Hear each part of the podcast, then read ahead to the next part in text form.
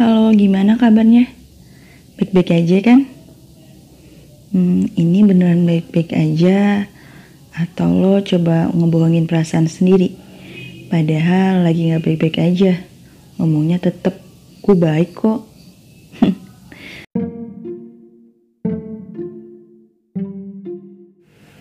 Kenapa harus gak apa-apa?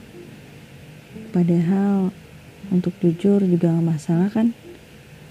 Kalian pernah gak sih yang sebenarnya lagi gak baik-baik aja tapi terpaksa ngomong gak apa-apa biar gak jadi pikiran atau ngeberatin orang lain? Hmm, kenapa ya? Padahal untuk jujur gak selalu menyakitkan kok.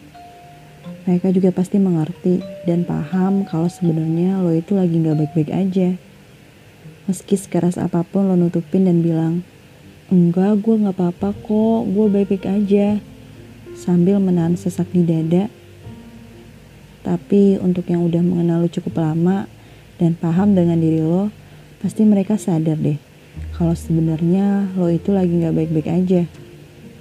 Mungkin buat orang yang gak begitu mengenal lo, mereka akan menganggap, oh dia gak apa-apa deh kayaknya. Tapi jika itu lo liatin dengan teman dekat lo, pasti mereka sadar kalau lo sebenarnya lagi gak baik-baik aja. Apalagi lo itu tipe kalau orang yang rame, terus tiba-tiba jadi pendiam banget. Fix, pasti teman lo langsung ngeh dan nanyain sebenarnya lo itu lagi kenapa sih? Jadi please berhenti memikirkan perasaan orang lain. Coba cerita aja dulu, lihat respon mereka. Jika emang mereka teman dekat lo, mereka gak bakal terbebani kok dengan cerita lo. Mulailah fokus pada perasaan sendiri. Jangan menyakiti diri sendiri dengan membohongi perasaan. Lagian, kenapa harus bohong sih? Kalau mau, lo bisa aja teriak, terus bilang, Sungguh, gue tuh sebenarnya lagi gak baik-baik aja. Gue tuh butuh kalian, gue butuh pendengar. Please dengerin gue. Kenapa harus sok kuat dan coba nguatin orang lain padahal hati sendiri lemah dan butuh penguat. Mengeluh itu boleh kok, tapi dengan batas wajar. Berhenti nipu diri sendiri dengan bilang, gue gak apa-apa kok, gue baik-baik aja. Kita itu semuanya sama, sama-sama manusia yang punya perasaan. Akan ada saatnya menjadi pendengar atau didengarkan. Jangan malah jadi egois yang selalu ingin didengar, tapi ketika dibutuhkan, telinga beserta tubuhnya malah menghilang begitu saja.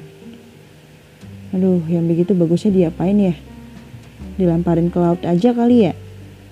Tapi kayaknya ikan dan penghuni laut lainnya juga nggak sudi deh menerima sebentuk orang seperti itu. Kalau kata Syahrini, hus hus sana.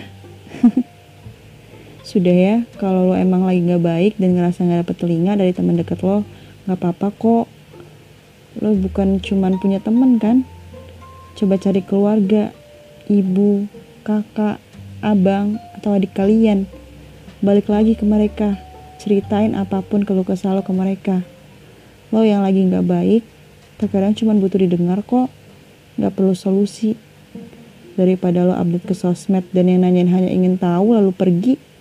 Aneh kan? Mereka itu cuma pengen tahu. Padahal juga ada tempe.